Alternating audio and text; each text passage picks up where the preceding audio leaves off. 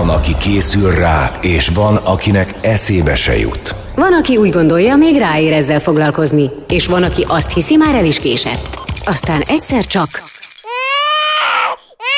És a feje tetejére áll a világ, és hirtelen rádöbbensz. Apa lettél. Szerintem inkább anya.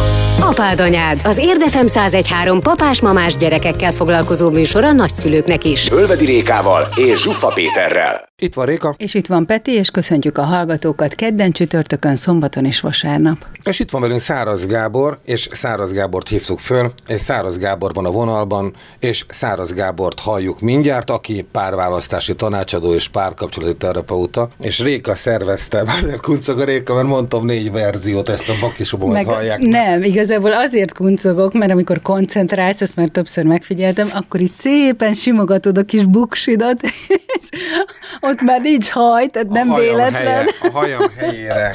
Olyan cuki vagy ilyenkor. igen, kon- kon- koncentrálok, de a szalámi szag az az, az igazán letiprómos szerintem. Úgyhogy Száraz Gábor, szerencsét van múlt héten, hát volt egy olyan adásra, mondom inkább így, volt egy alkalom, amikor fokhagyma bűzben vezettük a műsor, de hát ugye mikor mi, mi, mi, mi Megalapo- megalapoztunk most ennek a beszélgetést. jó, most már rengeteg időt veszítünk, tehát a, a párkapcsolat, mint játszma, a kérdés, és uh, én az... Végül is be lehet foghagymázni, az is egy játszma lehet. Én ezt távol akarok tartani magadtól a másikat, szerintem mindenképpen jó. Jó, hát amennyiben ő nem szereti az illatát, de is nekem volt egy olyan ismerősöm, aki nagyon szerette a fokhagymiratot, és akkor mégis voltam nyugodva, hogy na, ezt, ezt a nőt nem szedi fel akárki, tehát ez egy biztosíték. Na, szóval azt akarom mondani, hogy melyik párkapcsolat nem játszma? Nagyon jó a kérdésed, mindig. Valójában mindenképpen játszom a párkapcsolat. Itt a kérdés az az, hogy, hogy egy saját magunk által választott és tudott játszma, vagy pedig egy tudatalatti berögződésünk és egy tudatalatti játszmánk, ami rejtett módon irányítja az életünket. A, A Ez az- között vagy mindkettő egyszerre? Lehetséges, igen, ez, ez is lehetséges, bár egyszerre általában nem, hanem inkább felváltva, de van néhány ilyen nagyon érdekes és tipikus játszma, amit meg lehet figyelni.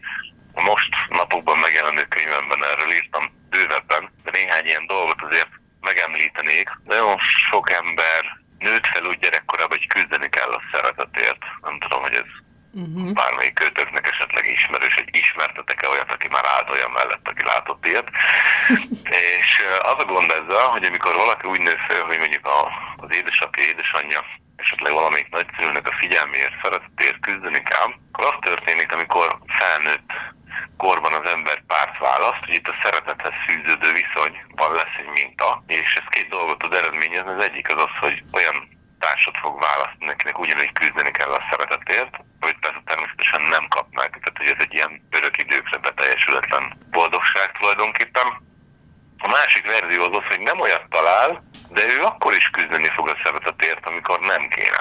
Ilyenkor van az, amikor az ember így nem tudja jól érezni magát abban, hogy egyszerűen csak jó minden. Hanem akkor olyan feszültség lesz, időnként balhét csinálunk, hogy aztán majd küzdhessünk a szeretetért, és megteremtsük azokat a szituációkat, amiben küzdhetünk a szeretetért. És ezért játszmák ezek, mert ezek olyan tudatalatti viselkedés minták, amit az ember általában nem tud, hogy csinálja.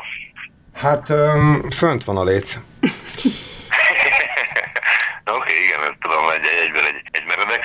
Ugye, és a különbség, tenni a jó játszma és a rossz játszma között. Nyilván a jó játszma az az, amikor az ember összekerül egy olyan emberrel, akivel ugyanolyan céljaik vannak, ugyanazokat akarják megvalósítani, tudnak az úton együtt haladni, hasonló az értékrendjük, és akkor az élet maga egy játszma, egy játék, és fel tudjuk ezt így fogni. És akkor a dolgok jól működnek. Aztán, amikor nem annyira egyeznek a célok, mást akarunk az élettől, az idővel kiderül, és elkezdünk eltávolodni egymástól, hiszen te is abba az irányba mész, amit te akarsz, én is abba az irányba megyek, amit én akarok, és elkezdünk eltávolodni egymástól, és ilyenkor az van, hogy elveszítjük a másiknak a szeretetét és a figyelmét. De azt lehetne mondani, hogy a játszmák célja az alapvetően néhány dologra korlátozódik. Az egyik megszerezni a kontrollt a másik felett, vagy kikerülni a kontrollja alól, vagy megszerezni a támogatását, figyelmét és szeretetét. Alapvetően szinte az összes játszmát vissza lehet vezetni ide.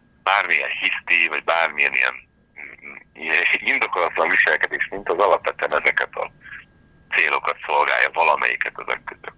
És ez tud aztán okozni nagyon érdekes ilyen párválasztásokat. Ott van például egy másik nagyon érdekes dolog, megmentő típus. Nem tudom, hogy ez valakinek mondta valamit. Húha. Oké, okay. hát a megmentő típusnak is megvannak a maga érdekes játszmái. Ezzel is az a, az a gond, tudod, hogy, és nem véletlenül akartam erről beszélni, de ugye segíteni másoknak az egy nemös dolog. És az, az tényleg az, tehát hogy, hogy nincs attól, attól felemelőbb dolog, amikor valakinek segítünk, és látjuk, hogy ő jobb helyzetbe kerül a mi segítségünk által. És ez tényleg, tényleg baromi jó energiát tud adni, és, és tök oké. Okay. De az a gond ezzel, hogy amikor ez, ez egy ilyen tudatalatti játszma, akkor mindenkinek segíteni akarunk, és jellemzően olyanoknak, akinek egyébként nem lehet.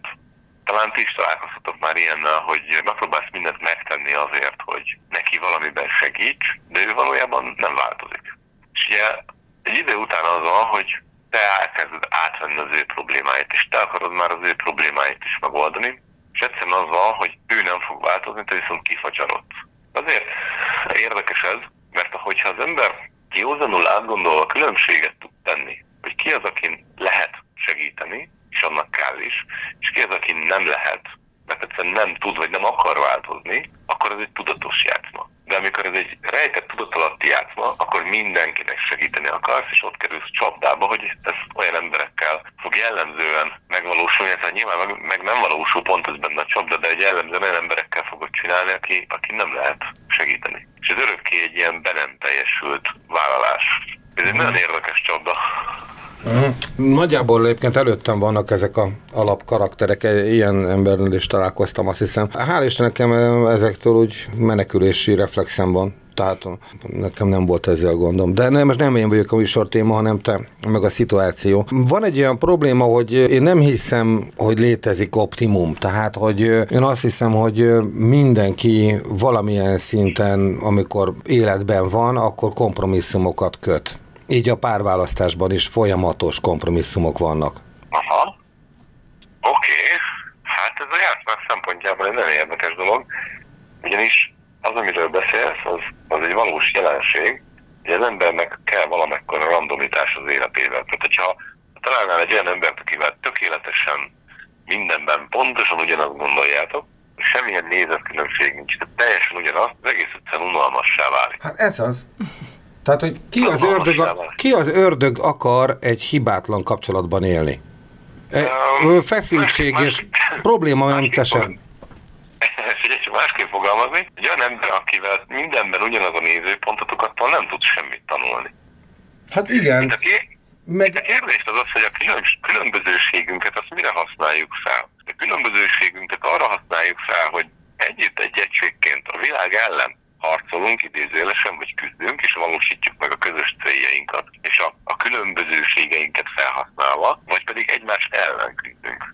Tehát nagyon nem mindegy, hogy mi a játszmának a, a célja. Ja, igen, igen, igen. Hát erről vissza fogunk térni a zene után, de hagyd mondjam el, egy operatőrnek a története az volt, hogy mesélte, hogy egy teljesen hibátlan snittet vett fel, ö, a, a rendező nézte ugye a monitoron a, a nézőképet, mert harmadjára vették föl, minden, minden tökéletes volt, és mindig újra vetette vele föl a dolgot, nem értette, hogy mit akar a rendező, hát ez teljesen megvan. Végül a negyedik felvételnél egyszerűen meglökte az operatőrt és bekerült egy tremor a kameramozgásba, és az került a filmbe az a, az a snit. Nem volt jó a hibátlan. Hát kinek kell egy hibátlan snit egy filmbe? Hát elnézést. Legyen benne valami tremor. Na, jön a zene. Ölvedi Réka nő. Ennek azért lehetnek hátrányai. Zsuffa Péter férfi. Ez sem mindig előny. De az igazi kárvallottak azok a hallgatók lesznek, akik nem értik a humorukat. Apád anyád az Érdefem 1013-on. Minden kedden este 8-tól. Ismétlés szombaton és vasárnap 16 órától. Itt van Réka, mosolyog. És itt van Peti, és továbbra is. és Gábor is mosolyog, jókat kuncorászik. Száraz Gábor, párválasztási tanácsadó és párkapcsolati terapeuta mondja el nekünk két napjáról, hogy megjelent könyve kapcsán azt, hogy milyen játszmáknak vagyunk a részesei, lehetünk a részesei Réka. Ha jól értettem, Gábor, akkor a a jó játszma az az, amikor te tudatosan mondjuk figyelsz a párodra, és tudatosan mondjuk megjegyzed minden nap neki, hogy milyen jól áll a szemüveg ma is, drágám, vagy nem tudom valami. Tehát, hogy tudatosan olyan dolgokat tesz, ami tudja, hogy a másiknak kell ahhoz, hogy mondjuk ő jól legyen. És akkor ezáltal mind a ketten végül is jól vagytok. Ez a tudatos játszma, a jó játszma? Uh, ez egy része hogy hogyha egy picit pontosabban nézzük, akkor inkább az, hogy az élettől ugyanazt akarjuk. Vannak pályatársaim, legalább egy, aki azt vallja, de más is egyébként, csak ő szokta ezt hangoztatni, az embernek a karrierjéhez kell választani a társát. Most ez egy nagyon erős gondolat, de ha valaki karrierközpontú, akkor nem az. Tehát nem fogsz tudni leélni egy minőségi életet úgy, építeni egy vállalatot, egy birodalmat úgy, hogyha nincs melletted egy támogató társ. Uh-huh. És ez egy, ez egy karrier, vagy egy, vagy egy egzisztenciás, vagy egy pénzügyi életben egyéb más célok is lehetnek. Akarunk egy gyereket, milyen házat akarunk. Tehát az élettől mit akarunk. És én azt gondolom, hogy jó, jó párválasztás, és ak- akkor tud jó, lenni, jó játszma lenni egy kapcsolat. Mitől jó, hogy felemelő. Érted, hogy szeret benne lenni, szereted azt a játékot játszani, felkelsz úgy reggel, hogy te jó, hogy újra itt egy nap, és tudod, lendületes, vidám vagy. Hát ezt általában gyerekkorunkban éreztünk ilyet utoljára, és ennek az az oka, hogy nem olyan játszmákat játszunk, kezdve a munkahelytől, a nagyon sok mindenen át, amit mi igazából nem akarunk. Szóval az a gond, hogy amikor az ember választásánál ebben nem tudatos, és olyan emberrel kötöd össze az életedet, akinek teljesen más célja, teljesen más irányba megy, akkor eltávolodtok egymástól. Ő is járja a saját útját, meg te is járod a sajátodat. Tudod, de nincs közös. Olyan, amiért együtt tudnánk küzdeni. Gondolj bele, ez a pszichológiai hátter egyébként az ilyen különböző csapatépítőknek is. Hogyha valaki volt már, akkor tudjátok, hogy ilyen borzasztóan banális dolgokat lehet csinálni, nem tudom, zsákban futás, meg babválogatás, meg mindenféle ilyen tök egyszerű dolog. Érdekes megfigyelni, hogy ennek a végére mégis összekovácsolódnak az emberek. Mert hogy egy célért együtt közösen dolgoznak, és ez, ez emeli a morált. Egyszerűen összekovácsolja a tagokat, tudod? És az a gond ezzel, hogyha ezek nincsenek meghatározva, akkor szét fog hullani a kapcsolat. Mert nem tudjuk, hogy hova tartunk, nincs, ami összekössön minket. És amikor ilyen céltalan ez az egész, csak vagyunk egymás mellett, ugye akkor is szükségünk lenne arra, hogy megkapjuk a másik támogatását, megkapjuk a másik figyelmét, és akkor ilyenkor jönnek a különböző ilyen játszmáink, amit jellemzően gyerekkorban már megtanultunk a szüleinktől, hogy hogyan kell csinálni, azért, hogy megkapjuk ezeket a, a hiányzó figyelmet, a hiányzó szeretetet, vagy a kontrollt, hogy kikerüljünk a kontroll alól, és onnantól kezdve már nem te irányítod az életedet. Tehát azt lehetne mondani, hogy attól jó egy játszma, hogy élvezed, amit csinálsz, tehát hogy olyan légkörben, olyan szituációban vagy, ami számodra örömet okoz, és nyilván a másik számára, és tehát ez a kulcs, hogy mindkettőtök számára ugyanaz okozza az örömet, és hogy ismertek a célok, ismertek a szabályok, tudod, hogy mit lehet. De ugye Peti azt mondja, és van ebben igazság, hogy ha nincsenek nehézségek, nincs, amit leküzdjünk, akkor az unalmas. De azért az nem mindegy, hogy mekkora randomitás van ebbe az egészbe. Hogy egymás ellen kell küzdeni, és vajon ma milyen arccal jön haza, beszólta neki a főnökem, a mibe fog belekötni, tudod, tehát, hogy ez a randomitás, vagy az, hogy egymásnak örültök, együtt tök jól vagytok, és akkor együtt az élettel kell megküzdeni, érted? És az egy teljesen más dolog. Tehát, hogy ne kettőtök között legyen játszma, uh-huh. hanem nektek az élettel együtt. Meg uh-huh. nektek együtt az élettel szemben. És hogyha ugye említetted az előző blogban, hogy ugye tudattalanul működnek ezek a játszmák, de mondjuk valahogy erre mégiscsak rájössz. Egyáltalán hogy lehet rájönni erre, hogy te most egy játszmát futtatsz, hogyha mondjuk nem tudatos már, mint hogy nem veszed észre? És akkor miatt válaszol számodom, hogy szerintem tuti, hogy nem látja az ember a játszmájás oldalát. Hát illetve talán akkor kapizsgálhat, nem, hogyha nem, nem, ha sok, nem, sok nem, teljesen ismétlődik Ismerek ez a ilyen embereket, vannak a ismeret környezetemben emberek, teljesen vak vakok a játszmaira. Egy dolgot, egy, egy, egy mondatom kivédeni a játszmaikat, hogy figyelmen kívül hagyom. Nem reagálok. Ez, igen, ez, ez részben lehet igaz, mert hogyha valakinek pont azt tudod, hogy azt szokta meg, hogy mondjuk a szülei figyelmen kívül hagyják, és ő minden ára meg akarja szerezni a figyelmet, ezzel lehet, hogy pont olajat öntesz a tűzre. A legtöbb esetben ez működhet, igazad van, de, de nem minden esetben. Abban viszont teljesen igazad van, Peti, hogy az ember a saját játszmáit nem látja. Az igazi játszmáikat nem látod pont ettől csinálom. És ugye Réka kérdezi, hogy mit lehet tenni. Tulajdonképpen az egyik fő ok az volt, hogy megírtam ezt a könyvet, hogy amikor az ember elolvassa és ráismer, hogy basszus, ezt csinálom én is, érted? Akkor utána már tud kontrollt lenni fölötte, mert már felismerted, hogy mi történik. És akkor már tudod kezelni. Igen, erre mondtam azt, hogy ha ismétlődő helyzetben találod magad folyton, akkor azért valószínű, hogy ott, ott egy játszma van, ami ezt okozza. Abszolút. Abszolút. Abszolút mondjuk a tipikusan ugyanolyan pasikat, vagy ugyanolyan nőket húzol be magadnak, és mindig ugyanúgy végződnek a kapcsolatok, az teljesen biztos, hogy annak hátterében egy ilyen tudatalatti játszó van. Ez nem véletlenül történik. Uh-huh. Úgy ettől még nem oldódik meg, ugye azért, azért írtuk ezt a könyvet, mert gondoltuk, vagy azt gondoltam, hogy, hogy azért ezzel vannak megoldások, hogy hogyan lehet ezt csinálni. Egy biztos, hogyha az ember megtalálja ennek a forrását, hogy ez honnan ered, akkor az esetek döntő többségében ez enyhül, vagy legalábbis tud kontroll lenni fölött. Tehát észreveszed, hogy jé, már megint ezt csinálom érted? És amikor harmadik, negyedik alkalommal ezt elindulna, akkor már nem csinálod, mert rájössz, hogy ja, ez már megint ugyanaz lenne. Aha, tehát amikor valahogy tudatosodik ez a dolog, Igen. akkor utána már elvileg tudsz rá figyelni, vagy már saját magadat lefüleled. Így van, így van, így van. Az igazi mélyen ülő játszmákhoz azért kell konzultáció, vagy inkább terápiásülés, de az esetek döntő többségét azt lehet ezzel kezelni.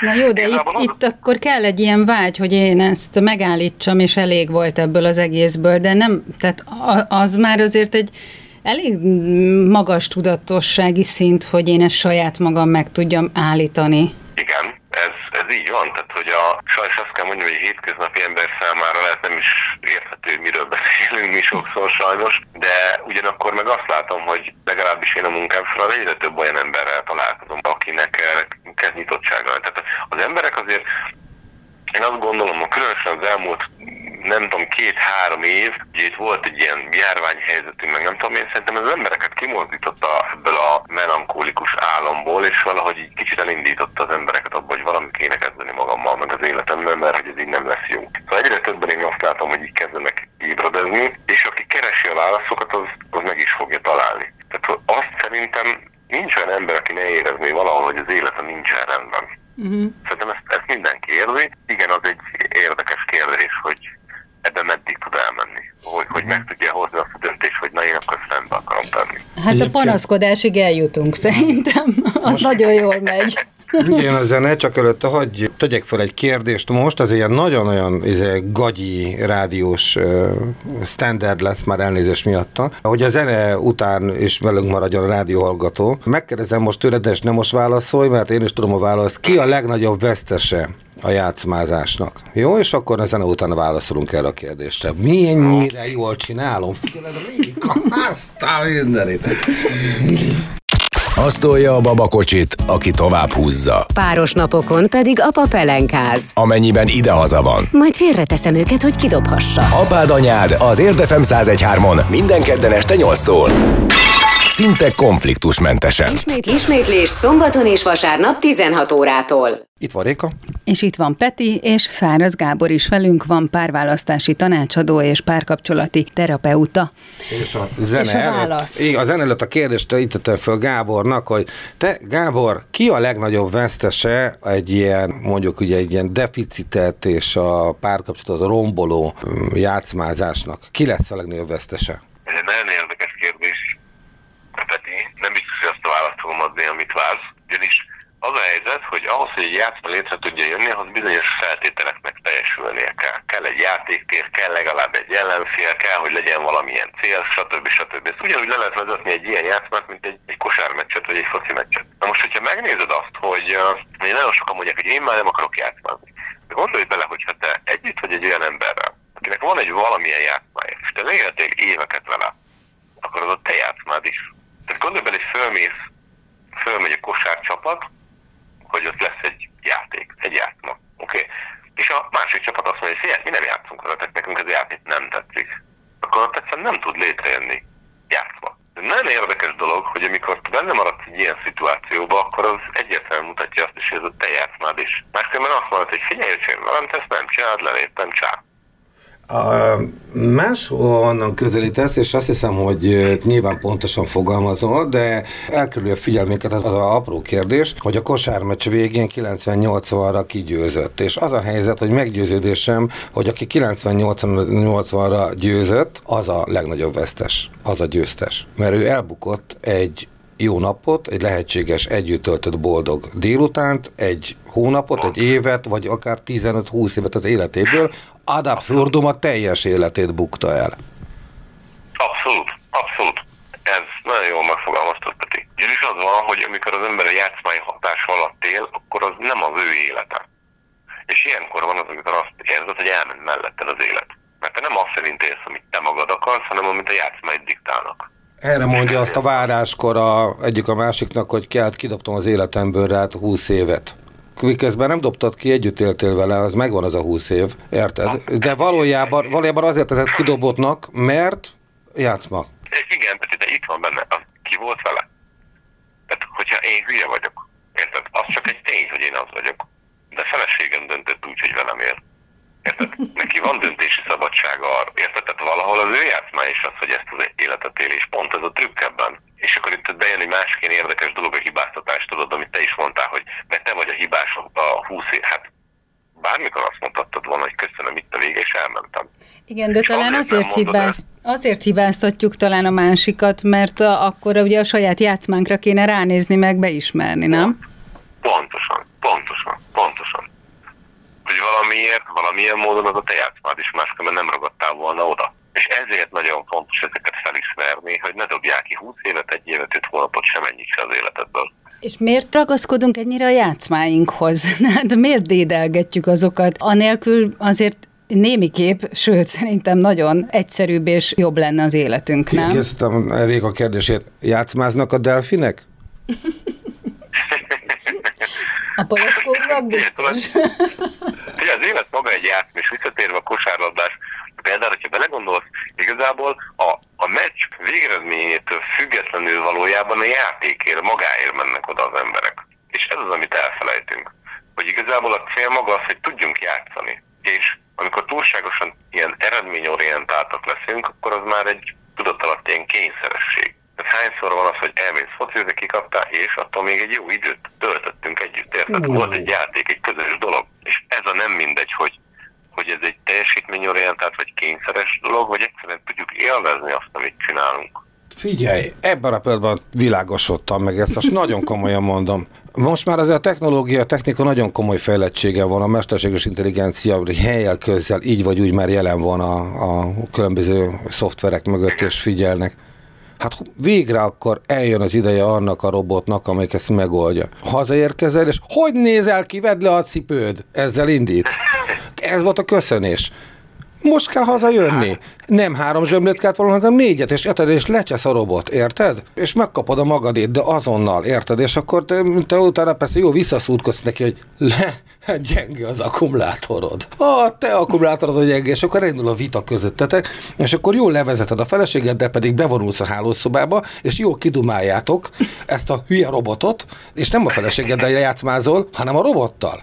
Ez is egy megoldás. Igen, nagyon ötletes gondolat, nagyon gondolat. Mm, és egyébként, hogyha komolyra fordítjuk, akkor sajnos pontosan ezek a szituációk azok, amik az ilyen játszmáknak a hátterében állnak. Tehát egy olyan gyerek, akivel az anyja így bánt, vagy az apja, vagy azt lát, hogy a szülei így bánnak egymással, alapvetően két opciója lesz felnőtt korában. Az egyik az az, hogy alapvetően egy meghunyászkodóvá válik, ez a bocs, hogy élet típus, tudod, aki, aki szó szerint elnézést kér azért is, hogy létezik, és most nagyon kisarkítom, de ez nagyon sok emberben ott van ez az érzés, azért beszélünk erről. Próbál láthatatlannak tűnni, meg ilyesmi, és például ő neki nem lesz valószínűleg túlélet. A másik az az, hogy ugyanazt fogja csinálni ő is, és úgy fog bánni vele. Uh-huh. És ez a másokkal való viselkedés módunkat határozza meg. Fú, de meredek a, nagyon meredek a cucc. Azért érdekes a számomra az egész, úgy, ahogy van, tokkal vonóval, mert evolúciós értelemben ennek a dolognak nem lenne szabadna lennie, léteznie, ha ez nem szolgálná a faj érdekeit. Volt itt pár millió év a törzsfejlődés során, amely mögöttünk van, és ez a pár millió év generációkról generációról történt öröklődés formájában alkotta meg a jelenlegi pillanatnyi énünket, ami persze változik, és ez, ez nem állt meg, ez egy folyamat, mert és nem más az evolúció, mint az alkalmazkodás a változó feltételekhez. Ha ebben a rendszerben jelen van egy ilyen lélektani jelenségcsoport, amit most neveztünk is játszmának nevezünk, akkor ennek valamilyen nagyon komoly oka kell, hogy legyen. Aha, nagyon jó gondolat. Egy kicsit mélyebb vizekre vezünk. Hogyha az embert és az állatot összehasonlítjuk, akkor azt mondjuk, hogy az ember az annyiban attól másabb, mint az állat, hogy képes gondolkodni. Bizonyos mértékben egyébként az állatok is, de ezt nevezzük úgy, hogy ez egy becsípődés. Ez, ez egy kényszeres viselkedés móddá válik. Mondjuk, ha egy kutya átmegy egy úton, és elüt egy autó, nem pusztul el, de súlyosan megsérül az a kutya nagy esélye soha többet azon az útszakaszon nem megy át. Igen. Mert őt egyszer baj érte ott, érted? Uh-huh. És kényszeresen kerüli. Az ember oda megy, körülnéz és átmegy. Ez a különbség. Most az a baj, hogy ezekben a szituációkban, amiről mi beszélünk, ez egy pontosan olyan becsípődés, mint annál a kutyánál, hogy soha többet nem megy arra. Vagy mindig azt kell csinálnia. Érted? Tehát ezzel az a gond, hogy ez egy fogalmazunk úgy, hogy lelki becsípődés ami felett nincs kontroll. Tehát itt ez a, ez a lényeg ebben, ez egy olyan viselkedés mintát eredményez, ami felett neked nincs kontroll. Ilyen olvasatban ez nem másabb, mint a, akinek dükitörése van, vagy bármilyen kényszeres viselkedés, vagy visszahúzódás, vagy gátlásosság. Egyszerűen olyan viselkedésmódok, ami felett nincs döntési szabadságot. Ott hazamegyek, és nem fog összeveszni az asszonya ahogy benéz, azonnal összevesztél vele. Nem, nem, nem tudod irányítani a viselkedéset, mert becsípődés, és ezért mondtam, hogy ez egy terápiásülés kérdéskör, meg kell találni, hogy ez hol csípődött be. Aha. Nagyon jó az, amit mondasz, hogy képesek vagyunk gondolkodni, ezzel együtt még mindig vannak ilyen becsípődéseink. Zene után azzal indítsunk már, hogy láttál embert, aki kigyógyult, most nevezzük így, hogyha az egyetemes betegségnek tekintjük, azaz megváltozott egy terápia, vagy egy beszélgetés sorozat, vagy egy valami a filmet végén? Nem most válaszolj. Mekkora szerencse, hogy az élet minden területe annyira rendben van, hogy nem kell foglalkozni a megélhetéssel, sem a törlesztő részletekkel, orvoshoz se járunk, így minden időmet a családomnak szentelhetem. Mi van? Apád anyád az Érdefem 1013-on minden kedden este 8-tól. Ismétlés szombaton és vasárnap 16 órától. Réka? És Peti. és Száraz Gábor. Párválasztási tanácsadó, párkapcsolati terapeuta, és most a két-három napja ezelőtt megjelent könyvével, melynek nincsen címe, és nem mondjuk be. Nem mondjuk meg, hogy párkapcsolat nincs játszma. Mondd el a címét. Párkapcsolat nincs játszma. Ennyire egyszerű a címe. Hát a, Erről beszélgetünk, hát a mi műsorunknak is ez a címe. Micsoda véletlen. Elképesztő. Párkapcsolat, mint játszma című könyve. Apropóján beszélgetünk a párkapcsolatról, mint játszmáról, és a kérdésem a zene előtt, mert ilyen rutinos rádiós vagyok. Szóval az volt, hogy hogy is van ez? Láttunk már olyat, amikor valaki nek úgy érzi, hogy nem stimmel, érzi, hogy valami gubanc van, elmegy, föltárják előtte, hogy jó embert nyírod ki a kapcsolatodat és a környezetedet ezekkel a dolgokkal, fölismeri, kiiktatja és helyre jön. Láttál ilyet? Abszolút napi nap. Wow! Napi nap. Nincs olyan játszma, amit ne lehetne kezelni. Ennek van egy technikai lefolyása vagy módszere, hogyan ez oda kerül, és ha ezt ismerik, akkor ezt ki is tudjuk oda onnan venni. Itt, ha már ebbe belemegyünk, akkor érdemes megemlíteni, hogy legtöbben a különböző traumatikus események, gyerekkori traumákra vezetik vissza ezeket a viselkedéseket, ami részben igaz is, de technikailag és gyakorlatilag nem a velünk történt traumatikus eseményekkel van a baj, hanem a, az ezeknek a következtében hozott saját döntéseink vagy következtetéseink. Lesznek aztán ilyen tudatalatti szinte hipnotikus parancsként ott, amik eredményezik ezt a játszmát. Jó néhány példa, mondjuk, nem tudom, van egy három éves megtörtént eseményekről beszélek, három éves kisgyerek, akinek van egy ilyen eléggé uralkodó elnyomó anyukája, akivel éppen valami vita van, hogy miért nem eszik, és anyuka próbálja belediktálni az ételt a gyerekbe, a gyerek próbál ellenállni. Jön a nagymama, kiszedi őt abból a szituációból, megmenti, és uh, a békés a gyerek, nem tudom én, és akkor a nagymama két óra múlva elmegy. És a gyerek nézi, érted, sírzokog, hogy az egyetlen ember, aki őt onnan kimentette, az is elmegy, és akkor itt van egy ilyen megfigyelése, vagy egy következtetése, hogy úgy látszik, hogy mindenki, aki engem szeret, vagy akit én szeretek, az elhagy. Na most ez nem tűnik túl nagy dolog, de ez egy ilyen döntés, tudod, ez egy ilyen kattanás. Na most ez ebben az esetben egy olyan felnőttkori játszmákat eredményezett, hogy minden párját elmarta maga mellől. Hm.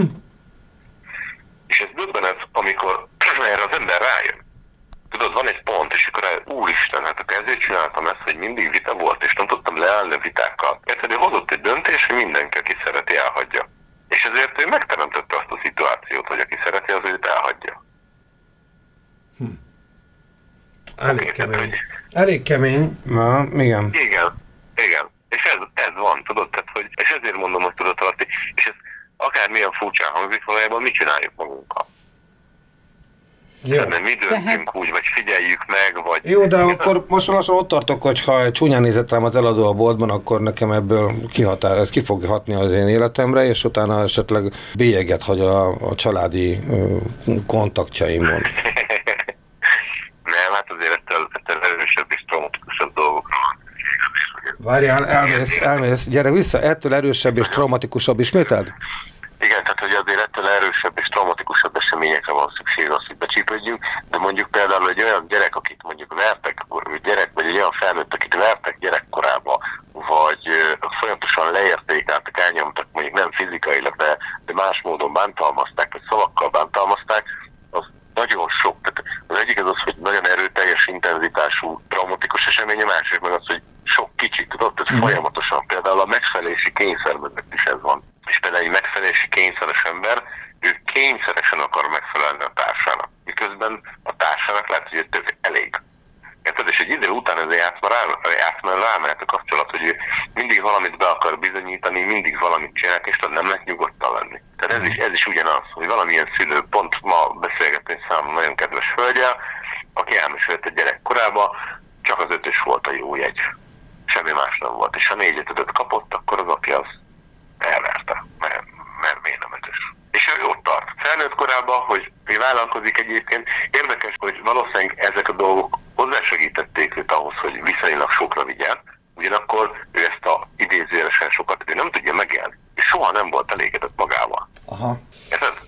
Mert hogy az apja elégedetlensége, az, ahogyan az apja bánt vele, ő pontosan úgy bánik saját magával. Hogy keretbe tegyük az adást, hagyd kérdezzem meg, hogyha az ellenséges, nem ellenséges, hogy miket beszélek, az velem szemben álló politikai erőnek a vezetője nagyon erős, akkor mm, egy olyan átkot kell rászórnom, hogy megromlik a párkapcsolat oda-haza, a család, és már is oda az ereje? Ezt, nem tudom, hogy a politika és a család ilyen módon hogyan függ össze. Abban azért hiszek, hogy hogy szerintem nagy eredményeket a világban elérve, és csak úgy lehet, hogy az embernek van egy támogató társa, meg családja. Nem nagyon találkoztam még olyan emberrel, akinek a házassága romokban lenne, és nagyon nagy eredményeket elérne. Lehet, hogy elérte nagyon nagy eredményeket, amire ráment a házassága, ilyet már viszont nagyon sokat láttam, és aztán utána elkezdenek a, ezek a céges dolgok is összezűrzavarodni. Hát én, nekem volt egy olyan tervem, hogy azért így a karácsonyt így meglebegtetjük, ami szerintem így a legjátszmásabb időszaka az évnek. Ott aztán minden borul általában, de hát erre már nagyon nincs időnk most így. Azért egy, egy ilyen nagyon rövid dolgot vagy tanácsot tudsz-e javasolni, hogy aki mondjuk így végiggyűrte ezt az adást, ami nem volt egyszerű szerintem, felismerésekkel, meg egyebekkel, és itt áll most a karácsony igen, hogy a karácsony előtt állunk, ugye, hogy akkor most a játszmákkal hogyan is álljunk ebben a karácsonyi szent és békés, nyugodt időszak előtt? Tehát, hogy visszautalnék arra, amit a Peti mondott, hogy hogy ugye elrontotta, emlékszel erre a példádra, Peti, hogy elrontottad azt a napot, a hetet, az évet, a bármit. És a karácsonyra is tipikusan igaz. Tehát, hogy attól, hogy nincs lemosva az ablak, meg nem tudom én, nincs 48 tonna sütemény sütve, meg nem tudom én, érted, ha belegondolsz, ezek is ilyen kényszeres játszmák. Hogy takarítani kell, meg beiglit kell csinálni, meg mindent kell csinálni, ami valójában csak egy stresszforrás. És akkor azt mondjuk, hogy ezt a családért csináljuk meg magunkért, de valójában pont az a tevékenység okozza a feszültséget. Tehát én, én nekem az lenne a, az a gondolatom ezzel, hogy hogy helyezzük vissza a fókuszt arra, ami mi a cél valójában. Hogy együtt minőségi időt töltsünk, és hogy jó kedven, meg jó hangulatban teljenek el ezek a napok, nem? De, mm. hát ez lett volna a lényeg.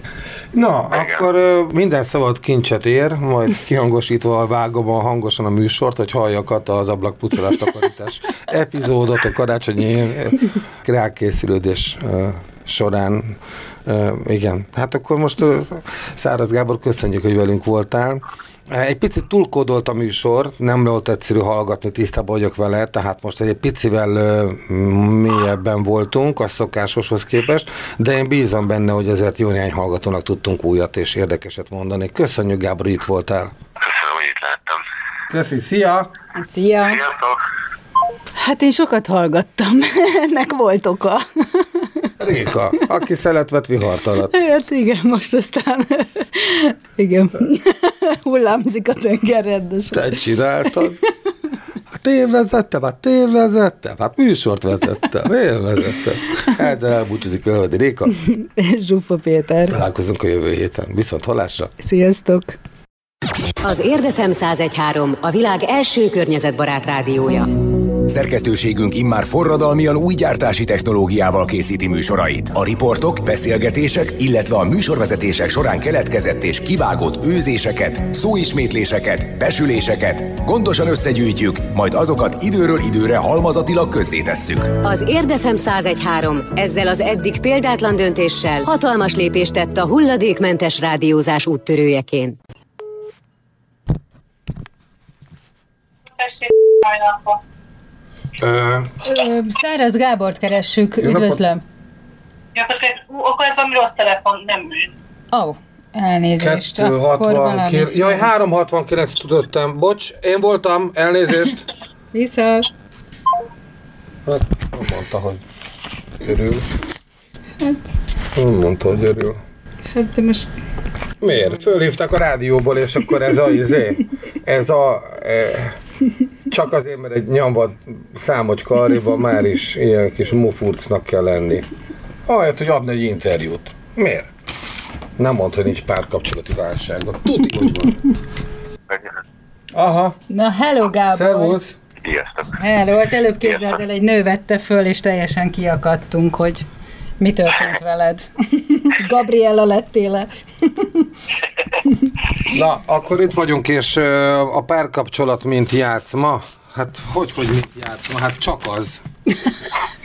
De már indul is? Még nem. Csak, hát be, be kéne köszönnünk, nem? Persze. Szalámi szagú rádióadás készül. Akkor startoljuk. Oké, okay, megyünk. És Száraz Gábort hívtuk föl, aki párkapcsolati. Nem beszéltük meg, hogy mi, mert kettő szokott lenni, de most teljes képzavarba vagyok. Mi, mi az? Igen, csak párválasztási tanácsadó és párkapcsolati terapeuta. Oké. Okay. Várjál, Várjál, előre, megint. nincs térerő, gyere az ablakhoz másfél métert, és gyere, közelebb ismételd. Oké, és jó, most hallatok rendesen. Most jó? Ez volt az Apád Anyád. Ölvedi Rékával, Zsuffa Péterrel, gyerekekről, családról és a két örök kibékíthetetlen dologról Férfiról és nőről.